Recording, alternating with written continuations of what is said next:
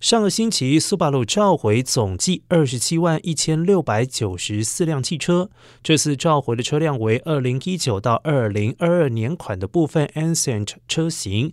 这些车辆中用于固定 PTC 加热器。接地端子的接地螺栓可能没有被恰当的收紧，这意味着接地端子和周围部件可能会在加热器运行时融化，并且带来火灾的风险。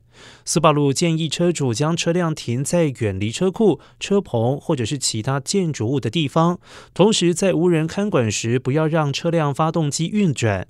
被召回的车辆的车主将在未来六十天之内收到通知。斯巴鲁零售商将在必要时免费更换接地螺栓、电线以及连接器支架。